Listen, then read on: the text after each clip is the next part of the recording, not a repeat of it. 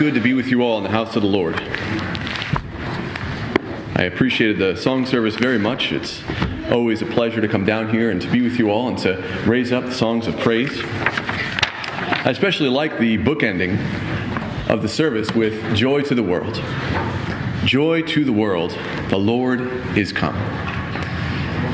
Joy to the earth, the Savior reigns. And we say these things, and we trust in faith that these things are so. But as it says, that we know that all things are given unto him, and yet we see not all things given unto him. And so I'd like to, if there is uh, ample opportunity this morning, and if the Spirit is so free, to bring some comfort to you in this time and in this hour. At best, we are presently this morning a church divided, separated by being here and being forced to be in our separate homes. In many ways, we are separated from those things which God has used to bless the church from the beginning of time, which is a sad thing. I'd like to start in Isaiah 61 and remember that song that we just sang as I read this passage. It says in the beginning of Isaiah 61, the first three verses The Spirit of the Lord God is upon me, because the Lord hath anointed me to preach good tidings unto the meek. He hath sent me to bind up the brokenhearted, to proclaim liberty to the captives, and the opening of the prison to them that are bound, to proclaim the acceptable year of the Lord, and the day of vengeance of our God, to comfort all that mourn, to appoint unto them that mourn in Zion, to give unto them beauty for ashes, the oil of joy for mourning, the garment of praise for the spirit of heaviness, that they might be called trees of righteousness, the planting of the Lord, that he might be glorified. That he might be glorified. Beloved, I'd like you to consider this morning and as you leave this place, the God of all comfort. The God of all comfort. That comes from a passage in Second Corinthians, and I'll go to that in just a moment. But the passage that I just read to you out of Isaiah was really used as the beginning of Jesus' ministry. If you were to look in the Gospel of Luke, and I think in other places too, but it's most perfect in the Gospel of Luke, just after Jesus is uh, tempting, he comes into the synagogue and he is called to read the passage for that day. And it happens to be this passage. And he sits down and he says, This day you've heard this fulfilled in your hearing. This day have you heard it fulfilled in this in your hearing. That's a wonderful and a wonderful thing to hear for them at that time. Now it was also a difficult thing for them to hear at that time. For in many ways they knew Jesus. They knew him. They knew him when he grew up. They had likely seen him skin his knee and succeed or fail at his different work things that he did as a young man. They saw him grow in wisdom over the years. But when you see someone when they're small, it's difficult to acknowledge just how much they have grown when they've fully grown. But imagine more so being one of the people who had known him from when he was young hearing him say that he was the fulfillment of this. It was a difficult thing to swallow. And yet, this would have been a difficult thing for anyone in any age. As a matter of fact, it is the thing impossible to believe that Jesus Christ truly was the fulfillment of this passage. And yet, the Spirit of the Lord God, which here is said to be upon him is the same Spirit which delivers this revelation unto us. And I am before you this morning as one who trusts that those of you have been that are here this morning have been affected, have been um, had your hearts replaced, the heart of stone replaced with the heart of flesh, that you might understand these things more perfectly. And knowing that and having that in the back of our minds, why is it that we are still afflicted by the things of this world? Why is it that we can all refer to this year, whether we are the elect or the unelect, this year 2020, which has been so difficult and seeming so long and has had many different different things that have divided us, aside from just how we are physically divided this morning, divided us among uh, the different reactions to the things that are happening. We have many people who are caught up in fear, even this very day, that they might be next to catch this thing and to die, or to be caught in a place where they've been alone for a long period of time. And the last thing that's going to happen to them is that they catch this virus and they die. And they have to consider every person they see. Are they secretly carrying this harbinger of death with them? And as we sympathize both with them, there are many people also who are torn in the other direction, who are afraid and seeing the powers that be, the, those powers which God has put over the world and, and in the government that rules over us. Are they going to take power that will never go back? And you have these two opposing forces uh, perpetually around you. You never know who you're talking to and what they're thinking about and how they're reacting to what's happening. And in both cases, this spirit of fear, which is spread across this land, has one singular and most perfect answer, and that is the spirit of love. Love, perfect love, casts out all fear, every form of it, and every type. And with that being the case, I would like you to consider as you leave this place the God of all comfort, who has loved you with such a great love. But this love is in perfect companionship with the elevation of his glory. And so you also are able to be comforted in what it says here at the end. It says, All these wonderful things which are said, that the Spirit of the Lord God was upon Jesus at this moment as he fulfilled this prophecy, and the purpose of all those things, giving beauty for ashes, and appointing unto them that mourn in Zion, giving them great many other things, including the oil of joy for their mourning, and much more. And the purpose was that he might be glorified. Your God is many, many things. Many of them are beyond your imagination, but He breaks these things into parts so small that your tiny person can begin to understand His greatness. And part of His greatness is the perfect mixing of His love for you, the application of His wisdom, and the elevation of His glory, all the while revealing His tender care for each and every one of His own elect. So I'd like you to consider this God of all comfort, but I'd like you also to consider those that come before you. I mentioned 2 Corinthians. 2 Corinthians is a wonderful and a difficult letter to read because it reminds you that in that first generation of the church, they were still rife with every type of trouble.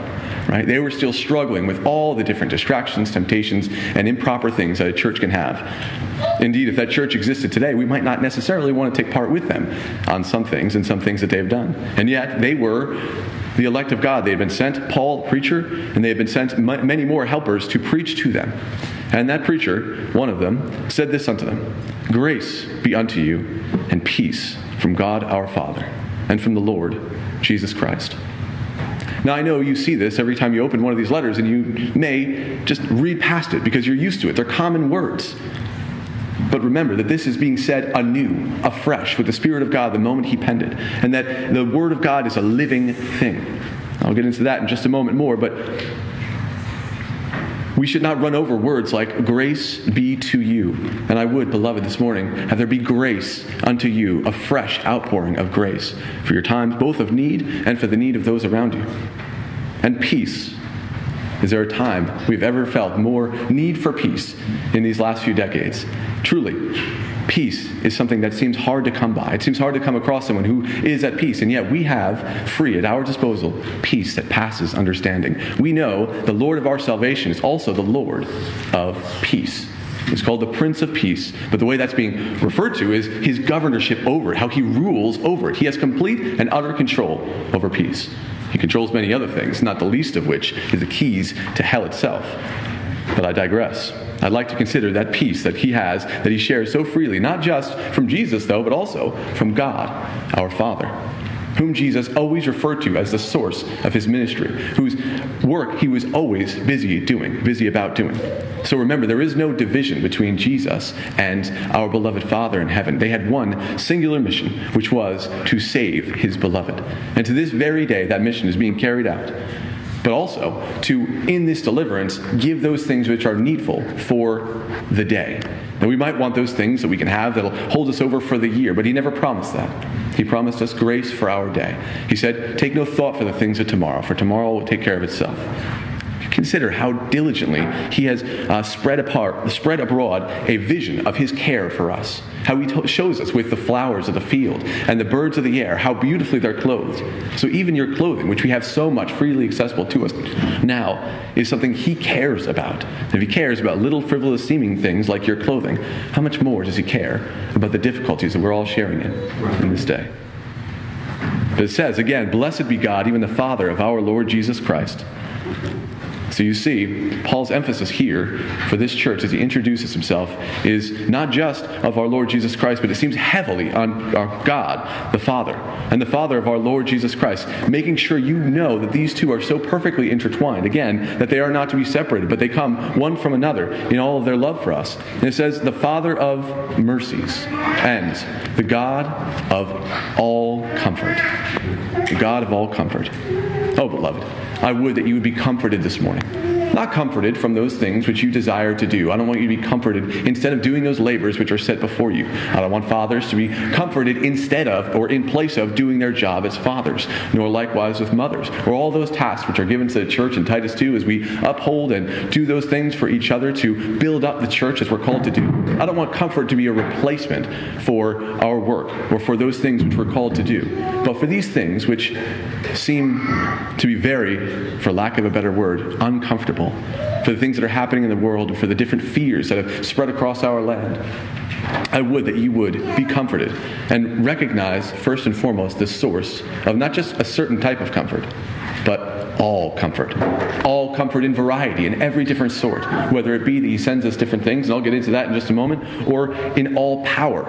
He has power, such power of comfort that you could be in comfort for all of your days and all of humanity could be if he's so elected. He is completely in control of all forms of comfort. And yet it says, Who comforteth us in all our tribulation? Comforteth us in all our tribulation. Again, doesn't necessarily just come to comfort us in our most pleased times, but he comes to us when we are most needful of it. I ask you where you turn for comfort. It is a very important question these times and days. We are called to take every thought captive we live in a time of perpetual entertainment and pleasure. The states across the union are making every type of recreational drug legal at an alarming rate. This is a matter that is an answer to the hearts of the people. Our government has worked that way, and I think many of them are. That the people are beginning to desire comfort. It is, it is revelatory to us. We should see this and go, be, be completely unsurprised. It is a natural answer. There's far few places you can go without driving by liquor stores and things like that. But Netflix and chill is the way of life now. Being surrounded perpetually by the music and things you can see and watch and be entertained by is the way of life. And why? Because people still desperately need comfort.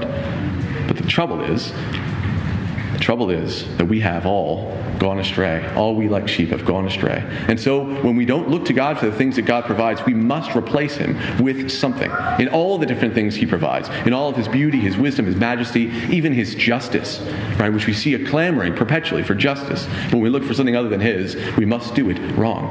But I digress again. I would rather concentrate on the comfort that God gives us, comfort that God gives us, and the various ways that He gives it to us. And it says, who comforteth us in all our tribulation, and why? That we may be able to comfort them which are in any trouble. So, first, I wanted to talk about you and the comfort that you need, in the same order that Paul did. But also, you need comfort so that you might be comforting to others. It is always difficult to recognize that it's not all about us even the most humble person I've ever met, has still got this trouble that we all have, we struggle with, which is concentrating chiefly on ourselves. But we must recognize that our gifts are given to us specifically to share them with other people. No money has ever been made in the history of the world without someone serving anyone else. No good thing has ever been done without people serving other people. It is the way of things. It is the design that God put into this world that we should be able to serve and comfort one another. And we are called to be the contrary version of that. To those who would go and concentrate on comforting themselves alone in their basements or in their living rooms, we are called to comfort one another with the like comfort that we've been given, to share forth the glory of God by the comfort wherewith we ourselves are comforted of God. And so I'd like to consider the God of all comfort and the different resources that He has perpetually available. I don't have a clock, so if I go over, please let me know. Um, but first, I've mentioned this before, and I, it does not tire me to say this again and again and again. We have been given one of the greatest gifts in all of history, and it is right here available to you the name of God. One of the most significant moments that ever happened was when God said to Moses, I am that I am. He could have gone through all of history and never revealed this piece of information about himself and we would all have been less for the lack of knowledge. But we know that He is the I am that He is more present in any moment than your imagination has the capacity to handle. He is more aware of what's happening in the world and more ready and more acting on it than you can possibly consider. It's a wonderful thing to lean into because if you know that God is right and just and good, then the fact that He is so present in the world and not asleep, He does not slumber, then you should be comforted in the fact that He is the I am. What a wonderful thing and what a wonderful comfort. But not just that, there are those who have suggested he slumbers. In Psalms 10, there is a reference that is a prayer that I wonder if we pray even to this day. If we wonder, if we recognize and cry out to God the way the psalmist does. In Psalm 10, it says, He has said in his heart, God hath forgotten. He hideth his face. He will never see it. Arise, O God. Arise, O God. Psalms teach us in many things, but not the least of which is how to pray, how to praise, how to communicate with God, and also how to hear. To hear the things that God is saying. And one of the things he makes very clear here is that it is our job to cry out to him if it seems that those would accuse God of sleeping. Does he sleep? Remember that tale from the Old Testament when they were uh, talking about when Elijah was dealing with the uh, false prophets, and he, he calls me, he says, What, is your God sleeping? Well, the same accusation has been put in both directions since the dawn of time. The false gods that men have raised up have been rightly accused of sleeping because they can't do anything else. But the great I am, there are many who act as though he is asleep, he is slumbering. Arise, O Lord, O God, lift up thine hand, forget not the humble. Wherefore dost the wicked contemn God? He has said in his heart, Thou wilt not require it. Thou hast seen it, for thou beholdest mischief and spite, to requite it with thy hand. The poor committeth himself to thee. Thou art the helper of the fatherless. They have said in their hearts that God will not cause other cause people to reap what they sow. Now, if you still remember that time before you knew God, you know that there were times when you felt the same way, that what you do doesn't have a consequence unless you feel it right now. But God, the Bible says, is not mocked. We reap what we sow. But more than that, it says, Thou hast seen it, for thou beholdest mischief and spite to requite it with thy hand. God is fully aware, not just as a general abstract idea, but of the specific happenings of the deeds of men and also of the inward workings of the hearts of men. He knows everything. And he knows it in a present and aware sense. He's not an abstract idea. He is not the universe just generally soaking things in. The universe is his handiwork. He's so much further above it that if he were to crush it, it would be little more than if a potter destroyed one of their pots. He is so much more. And so he is always aware, and he is always aware of what's happening in the individual lives of men. So we see and think sometimes that some people are doing wrong and it might seem like they're going to get away with it. It might seem like they are right to say that God is sleeping and not paying attention. Nay, beloved, God forbid. We trust in a just and a righteous God who is aware of all things that are happening. But he isn't just aware and he isn't just just. He is also God of power. Now, I say that about the universe almost in a passing saying, as though I have some imagination that can grasp the fullness of the creation. And we should be hesitant and reticent to step into such waters so lightly. But God reveals himself as being powerful not just in the large, but in the small, being very precise with his power. There was a story that happened in 2 Samuel of a thing that David did. David got himself in trouble for directly disobeying the law of God, numbering the people, including the Levites, which specifically is told not to do in the Bible, but David himself was told not to do these things. And he received a curse for it. And here it says in 2 Samuel, this is in uh, 2 Samuel chapter 24. It says, For when David was up in the morning, the word of the Lord came unto the prophet Gad, David's seer, saying, Go and say unto David, Thus saith the Lord, I offer thee three things. Choose thee one of them, that I may do it unto thee. So David came to so Gad came to David and told him and said to him, Shall seven years of famine come unto thee in thy land? Or wilt thou flee three months before thine enemies, while they pursue thee? Or that there be three days pestilence in the land? Now advise and see what answer I shall return to him that sent me. And David said unto Gad, I am in a great strait. Let us now fall into the hand of the Lord, for his mercies are great. And let me not fall into the hand of men. So the Lord sent a pestilence upon Israel. What's happening here is David has to choose wisely of very difficult choices. Either he's going to be ruined for three months, and many of his soldiers will be killed, and they'll be chased by their enemies. They'll spend years in famine, which will hurt the people and certainly uh, weaken their country deeply and cause many deaths, or be three days in a pestilence. The three days in a pestilence does might seem like a break, right? We've spent eight months with a bug bothering and killing our people, right? And all, truly all of the West. But this was not that kind of pestilence. This is the kind of pestilence that three days is going to be a very, very long time. It says, So the Lord sent this pestilence upon Israel from the morning even to the time appointed. And there died of the people from Dan even to Beersheba 70,000 men. 70,000 men. Now, he just numbered them, and I don't remember off the top of my head, but I don't believe the population was greater than that of New Jersey, for example. And if that many people had suddenly died in New Jersey, it would be world stopping news. Everything about our country would be completely up in arms. And you, you think things are extreme and scary and difficult now, this would change everything. Your life would be different. It would be the mark by which you define lives. You would, for generations, be saying, Where were you when that happened? It is horrible if you were, of course, to survive it.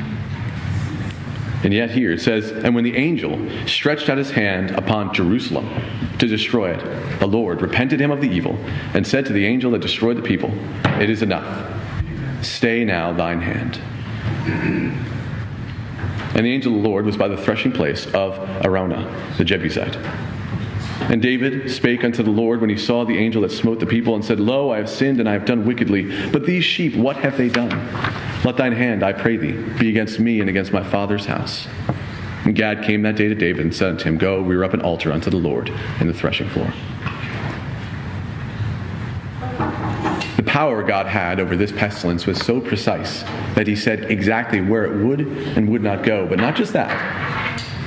While we recognize and fear the power of God, because to know Him is to fear Him, and if you don't fear Him, it's just because you don't know Him. He is so frightfully powerful and so eminently wise that we should shudder to even pray to Him. It should be a frightful thing and a considerate thing to do. It should not be taken on lightly. And yet, he is precise and powerful. But see here, he is merciful. He is merciful. Even when there was a right and deserved judgment upon this people, he stopped and was merciful.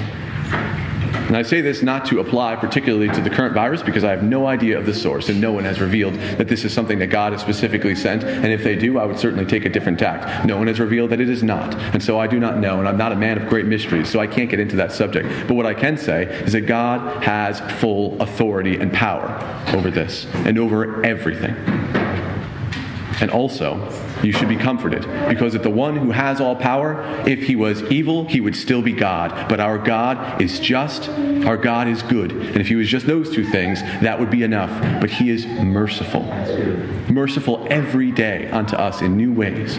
What a wonderful and a hopeful thing. And indeed, he is not mocked. For whatsoever a man sows, that shall he also reap. I said that a moment ago for one thing, but we should recognize that God's judgment is severe here, even in this story. How frightful a thing it is.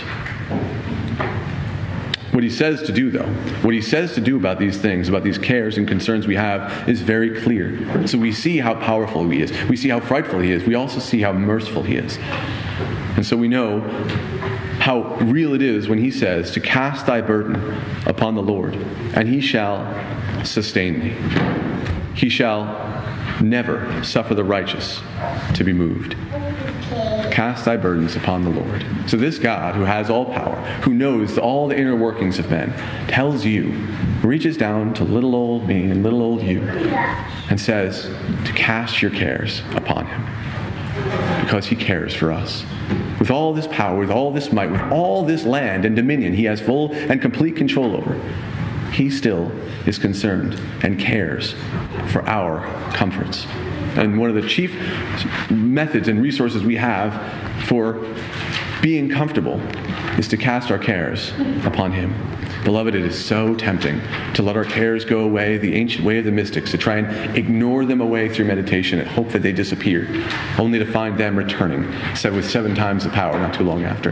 It is tempting to drink away our troubles, as has been an epidemic throughout human history, and specifically in American history, to not feel those cares for a short time, and to use all the different toys and tricks that we have you hear it happen all the time in the world. I just had to go and, you know, uh, I, you know, get some things off my mind for a little while. But the number one way you have to get things off of your mind is to take them to the power, to all power, and to all mercy, and to all justice, and to cast those things there that they might be rightly dealt with. But we're afraid, aren't we? We're afraid because sometimes we feel like we cause our own fears. Sometimes we feel like we've been too far from Him for too long. The New England Primer says that this, this old poem says, Praying will have you leave off sinning, or sinning will have you leave off praying. And so, the further time you have with this gap between you and God, the more difficult it seems to be able to cast our cares upon Him. It seems a foreign thing. It seems wrong. I created these cares. Why should He have to bear them? Why would He want to? It's very embarrassing. Why, what if He exposes my cares as false? What if I've been doing this just as an act to myself? And a myriad other thoughts that can run through our mind to distract us. Remember, the enemy is very, very good at discouragement. He, it is something of a superpower of his. He has been able to discourage the saints from time immemorial. His desire has been war on God from the beginning. He started by attacking the animal kingdom, going after the wisest of them with the serpents. And then he came after Adam and Eve. And then he came after Jesus with hopes of securing war truly on the Father. But the Father and the Son both are not to be divided. And we should take comfort in that. But we should know that that enemy still exists, that he goes about like a roaring lion, seeking who he might devour. And how does he do this? But by consuming us from within, by convincing us that we have no right to God, that we are the ones, we are the reason why he was nailed to the cross, which is true. He's not wrong. But God is merciful and just and good and has drawn us to him that he might give us comfort. Little, insignificant us. The world teaches that we are insignificant accidental specks on a small globe of dirt floating through nothingness, that you have no purpose in life, that you are without reason. But God, the creator of every one of those specks, has reached out to you and said to cast your burdens upon him because he cares for you. What a wonderful and a hopeful thing.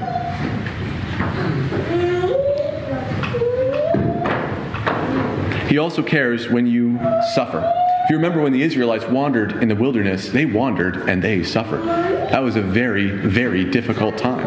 Can you imagine wandering so much that it has to be pointed out that your shoes don't wear down? Right? Imagine the difficulty on the body and the mind. But imagine also having to eat only one food. And I don't care what your favorite food is. I don't care what your favorite topping is. If you have to eat only that for a few weeks, you're going to get very, very tired of it. But if you were only given one food throughout 40 years, beloved, 40 years, I'm not even that old yet, right? That's a long, long time. God sent them to do that on purpose. He made them eat one food for 40 years. And he did it in such a way that reminded them always that he was present because it came, and then it came double fold on the day before the Sabbath, and then it didn't come at all on the Sabbath. As a perpetual reminder in any weather, in any season, that he was still there, still providing, still in complete control, and still making them eat it. It said in Deuteronomy, it says, referring to that exact thing, it says, He humbled thee and suffered thee to hunger, and fed thee with manna, which thou knewest not, neither did thy fathers know. Why? That he might make thee know that man doth not live by bread only, but by every word that proceedeth out of the mouth of the Lord doth man live. Man does not live by the things that entertain us and comfort us. Man is comforted by God alone. Man does not live by any of the things that you eat. Those things are a semblance of what God provides. But consider the way that you eat and the infinite variety of the food that He gives you. This is very similar to the way that he feeds you spiritually. It could have been that the world was designed so that one single thing pops out of the ground about the shape of a pill that pops out of a bud with some regularity and it's harvested, and we don't have the sweet pleasure of eating and taste. And yet, he designed the world in such a way that the best form of nutrition to gain is from variety. The best form of flavor is from variety. And the perfect amalgamation of all the peoples of the earth might be found, if not first in the church, then second in your food. Right? Think about it. Everything you eat comes from all over the globe and all the different cooking styles and methods, all for the single purpose of providing this thing for us. This is only supposed to be pointing us to one thing the Word of God. Right? The way that we are fed comes from singularly, singularly Him alone. Because man does not live by bread only, but by every word that proceeds out of the mouth of the Lord doth man live. So if you're only reading the same single thing, then you are forcing yourself to eat only frosted flakes every day, forever. Right? That's a pretty difficult thing, if you ask me. As good as I think they are.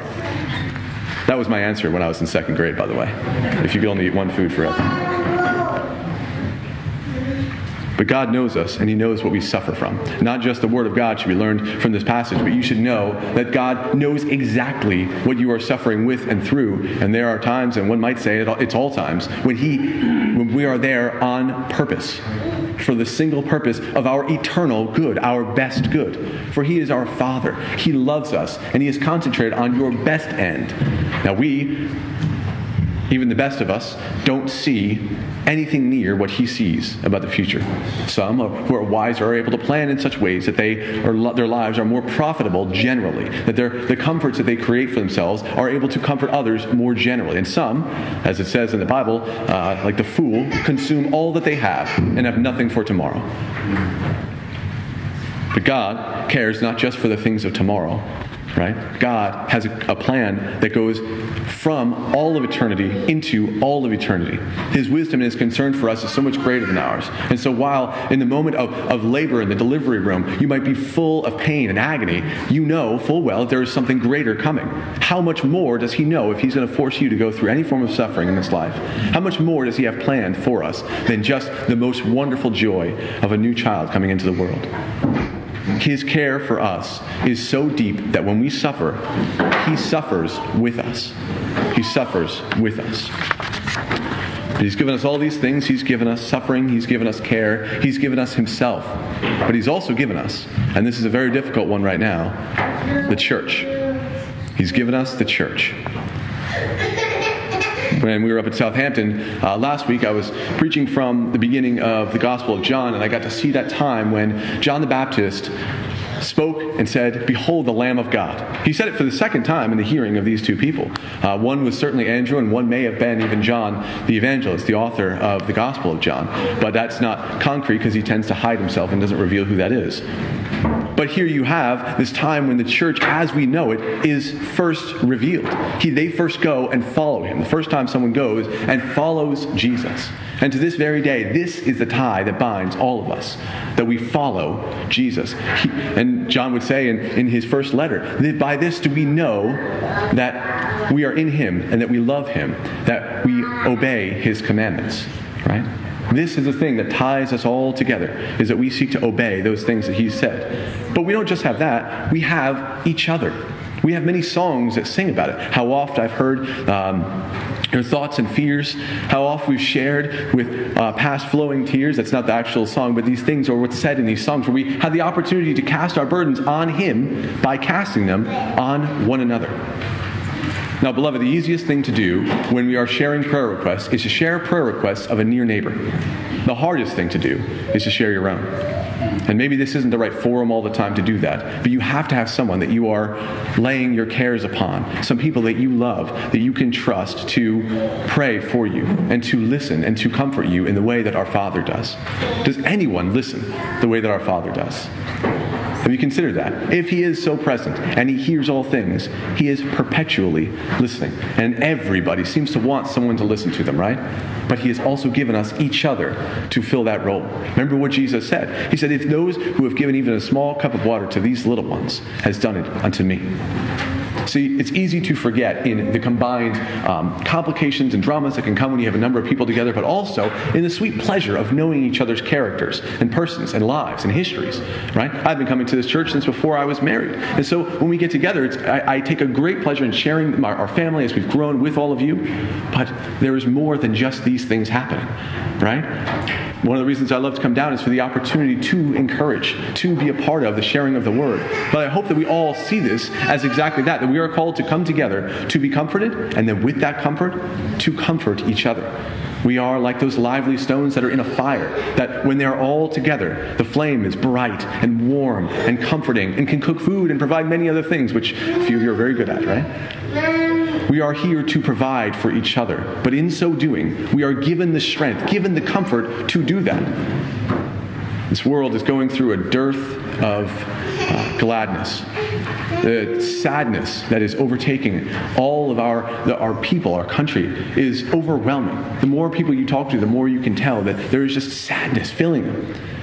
Beloved, we are called to bring good things to each other, namely comfort, and that God comforts you so that you can do it. So if you are not comforting others, don't be surprised if God is giving that comfort to those who are doing it. We aren't just given comfort for ourselves, we're given it because we are the church. We are the pillar and ground of the truth in the world.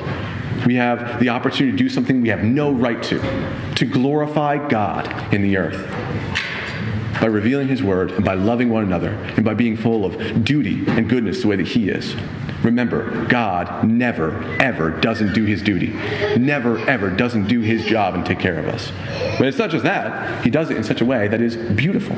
So as you consider your work, remember, you are supported by Him who created the sunrise. And when you get out there in the morning and you enjoy a beautiful sunrise and you sit back and you go, wow, that is amazing. I've never seen a sunrise like that because that's truly the case every day. They're similar, but they're never the same. And you go, wow, this is a reminder that God's mercies are new every morning, that He's doing it again. He did it again today. And then the thought might hit you that that sunrise never stops. It just moves around the globe as it's created every moment, perpetually. In the same way that his mercies are ever being provided, although you might not see them at this moment. In the same way that his comforts are ever being delivered. In the same way that he gives sunshine to the just and the unjust. In the same way that he gives rain to the just and the unjust. In the same way he continues to give the increase to all of our plants that feed either ourselves or our food, right? that we continue to be blessed by his unending, ongoing duty. And I encourage you to remember that you have a part to play in that, that he upholds and strengthens you, that you might comfort one another as a church comforting with many things your witness, the things that have happened to you in your life, and the way that God is presently working on you and with you. And this isn't always good news. We're not called to only say the best things about our lives. That is a cultural thing that we can get accidentally latch hold onto. We're called to share everything, every tribulation, that we might comfort one another and that we might be comforted. We are called to share these things in the name of God, that we might be blessed by those things that we are called to be blessed by. Here it says, Bear ye one another's burdens, and so fulfill, fulfill the law of Christ. Now, it's interesting wording because if you remember the law of God, some people think is gone, is dead, that Jesus upended it. But Jesus said something that was not quite the opposite, but that was absolutely not in line with that. He said, You think you co- I come to destroy the law? Nay, I come to fulfill the law fulfill the law, that thing that none of you could do, that none of us could do, that no man from the dawn of time has been able to do save one.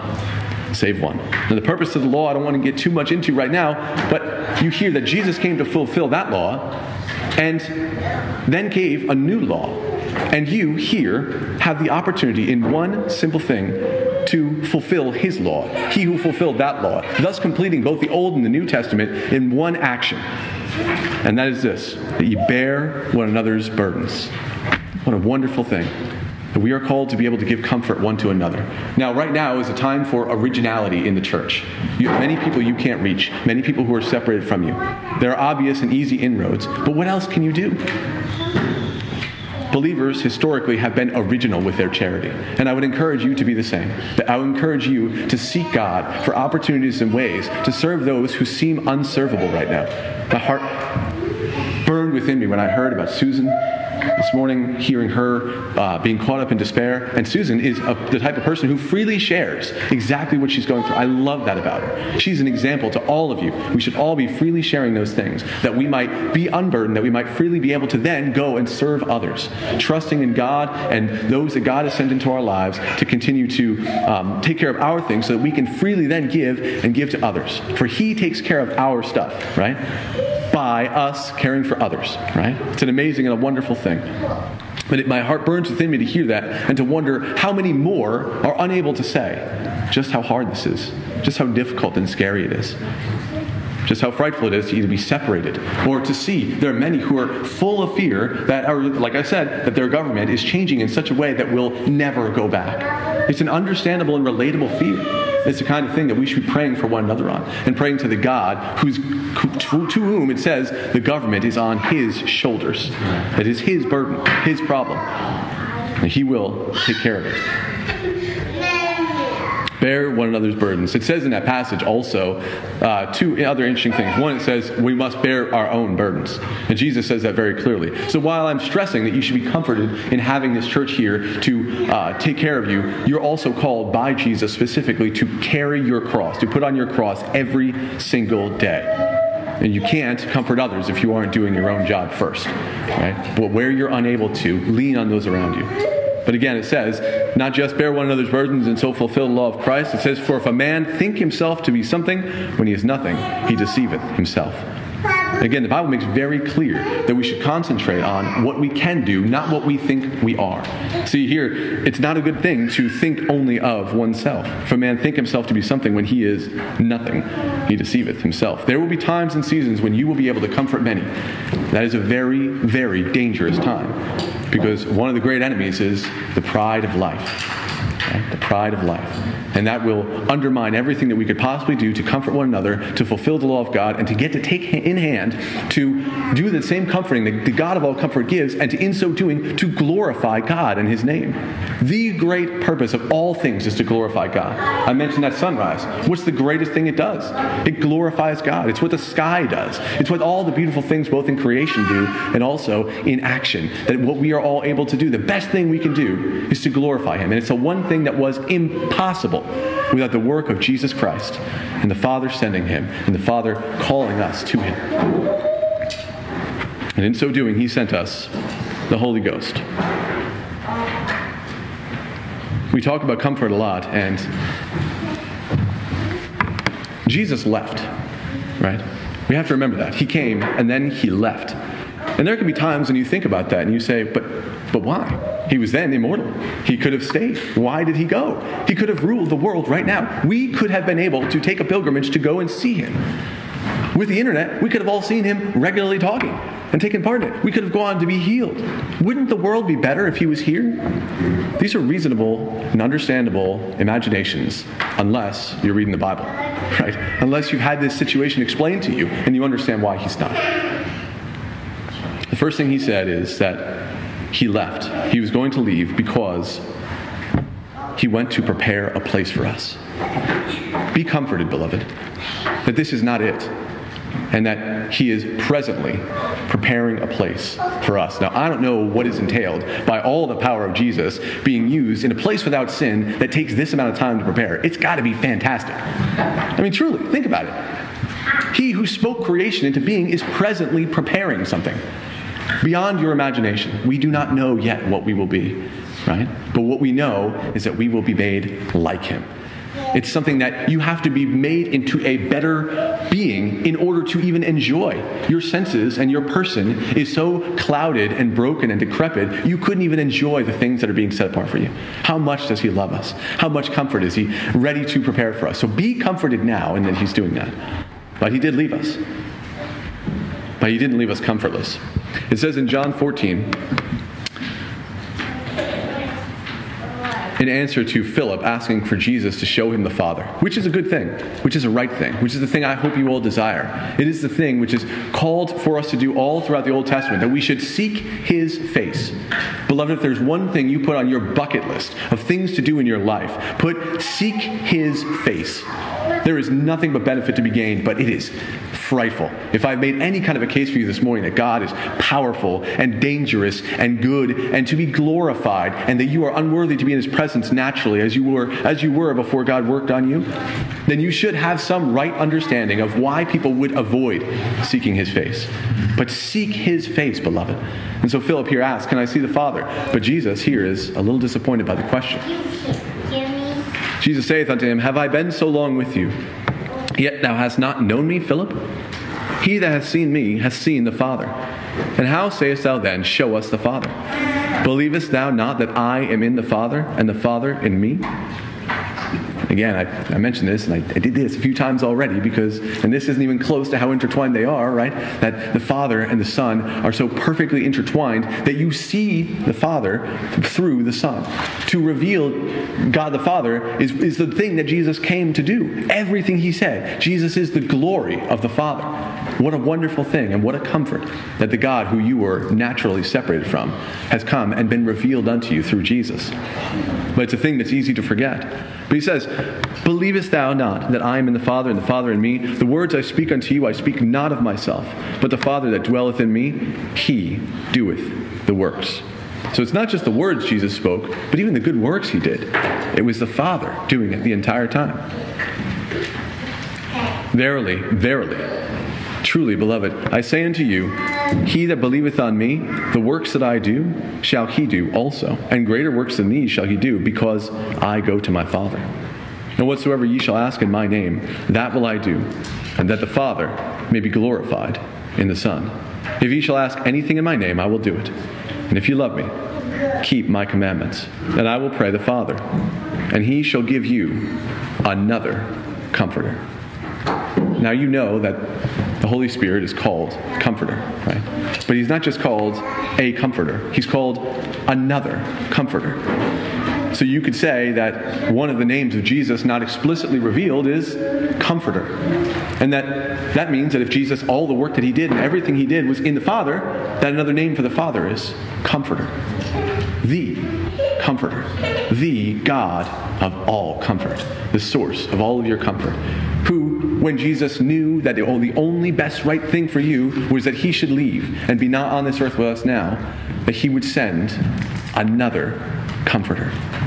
What a wonderful thing. We don't have the ability to understand the uh, economy of God. Is there a cost when He heals? We don't know uh, what type of work He does. He is so far above us, it's almost impossible. It seems like everything He does just happens, like it's easy. Our imagination can't consider what it takes to create the world, to hold it together with forces like gravity, to do all the things He does. But I think it's not insignificant that He sent His Spirit to dwell with us. He gave us another comforter. And why? That he may abide with you. Is it for a season? Is it so that for the time when things are good, when things are comfortable? Is it only for the moments when things are difficult? Is it only for when you need it while you're serving others or when you need to speak the word? No. No, beloved, it says that he may abide with you forever. Forever. What a comfort. Even the spirit of truth so you see, part of this comfort is truth. One thing that is very discomforting is not knowing what's going to happen. The scariest thing about the bug we've all been struggling with is the fact that no one really has been able to you know, hammer it down. We've had a lot of trouble explaining exactly how it's traveling from place to place, and we've tried different things, and it's, it's very scary that the smartest among us are still confused by this thing, which seems like it should be fairly simple, right? It's very scary to realize that people don't necessarily have the truth on just that. Now imagine living in a world of lies and not knowing who you trust at different times and places. But to be given the spirit of truth as your comfort is a comfort deeper, I think, than we've taken the time to imagine. That truly we are comforted not just by a general abstract feeling of comfort, but by a sincere grounding in the truth, the one and only truth which the world cannot receive because it seeth him not, neither knoweth him. And in some ways, beloved, it is, I think, not wrong to be sad to hear that. Although we know that, as the Psalms express, uh, it is there is a right crying out for justice that we should uh, see that the wicked be properly punished. And yet, knowing what we have, knowing what we have, that we have this comfort, that we have this spirit of truth, it does make me sad to read that, to know that there are so many who will not know him. But alas, it says, But ye know him, for he dwelleth with you, and not just he dwelleth in, with you now, again, he repeats this point, and shall be in you. But the God of all comfort has not just sent you comforts in the abstract, has not just sent you things that are comfortable, but has sent you a comforter that will dwell not just alongside you, but in you so fully close to you that you cannot be separated from him. I will not leave you comfortless, he says again. I will not leave you comfortless. So you see that God and the Son and the Spirit have worked together with in mind, it seems like at all times, your comfort. And would you stay far from him? Would you cast aside this open door of comfort? Would you forget the God of all comforts? It says here, I will come to you. And Jesus says these things that we hold to even to this day. Yet a little while, and the world seeth me no more. But ye see me, because I live, ye shall live also. It's not just a matter of your temporal comfort, It's a matter of your life, of life. That Jesus comes not just to give life for the moment, but to give life eternally. Not just to give life exactly what you need, but life and life abundantly. Life so full you can't handle it. Life so long and so eternal that it's more than you can bear. Life so full that your body needs to be remade to fully appreciate it, that you have a form of even now, even at this moment. And he says, Because I live, ye shall live also. At that day, ye shall know that I am in my Father, and ye in me, and I in you. Beloved, sometimes it feels like he is far away. But he doesn't say here, at that day ye shall be in my Father, and ye in me, and I in you. No, he says, at that day ye shall know implying two very important things. The first is that that is the case presently.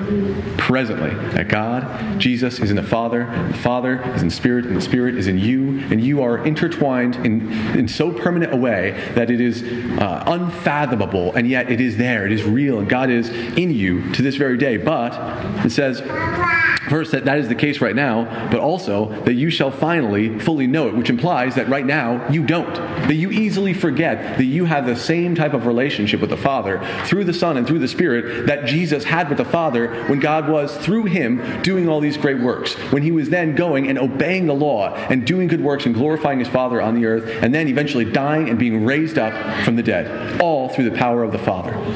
And that you are exactly as intertwined with him now, at this very moment which shall be eventually revealed more fully. I think that we are going to have, for a fleeting moment, maybe a touch of regret of how little we appreciated the moment that we live in now. How little we appreciate just how immersed we are already in the Father. How easily we, uh, like sheep, continue to go astray. How regularly he has to go and just bring us on back again and again and again. But at a time like this, when we are so desperately in need of comfort, and not just us, but all those around us, I beg you, I implore you, please reach out and consider this. And remember that right now it's going to be very easy to forget, but there will come a day when you will know so fully and so completely that you are in the Father that you will have no doubt, and you will not ever not use all of your resources to his ongoing and perpetual glory. But again, that day is not yet, but it comes. It says that he that hath my commandments and keepeth them, he it is that loveth me. And he that loveth me shall be loved of my Father. I will love him and will manifest myself to him. That is a very complicated statement. But there's many places in the Bible where it's mirrored. And I'd like to just remind you of what it said. Bear ye one another's burdens, and so fulfill the law of Christ. Here, Jesus is talking, and this is not someone talking about him, but it's he himself talking. He that hath my commandments and keepeth them, he it is that loveth me, and he, he that, and he that loveth me shall be loved of my Father, and I will love him and will manifest myself to him. Now, this is a strange thing coming right after him saying that he's already in you. This almost feels like he's now giving some stipulation and some rule. But it's quite the opposite, beloved. It's saying that this is how you know and how you are again to be comforted in God the Father, that you have his commandments. That doesn't mean that there's no sinning. It says that he that saith he sin not uh, is a liar. But it says that if we sin, we have an advocate with the Father, even Jesus Christ, the righteous. Right, so our pursuit of righteousness and goodness is not contrary to the Word. Our pursuit of understanding Jesus' words and applying them in our lives is not contrary to the Word. It's the opposite. It is a comfort to us, and it is an opportunity for us to continue to glorify God in a way that was impossible by our own power impossible in any way. And so, why shouldn't we run? Why shouldn't we cast aside every burden? But there is a method to casting aside our burdens, right? There's a way that we're supposed to do it. We are, again, not supposed to do it as the Eastern religions and just imagine them disappearing into the ether. And imagine ourselves uh, overpowering things by our own will. We are called to be weak, to cast our burdens upon God, to cast our burdens upon one another, that the God of all comfort might comfort you with the comforts wherewith we have all been comforted, that you might then go and turn and comfort others with these comforts as they've been delivered to you, that you might again be able to glorify God in the earth, not by going out and standing up as some shining angel on top of a building. If God wanted to glorify himself that way, he would have. He is elected to do it which, by things that seem to us to be the foolish things. But God has revealed the greater wisdom is the good things done in secret, which he does far more often than he does the great things that we've seen. He is elected to bring those comforters, which is namely you, to those who are in need. He is, na- he is elected to send comfort to his beloved, which is namely you, through his word, through his person, through his power, through his justice, and through his church. Thank you for your good attention.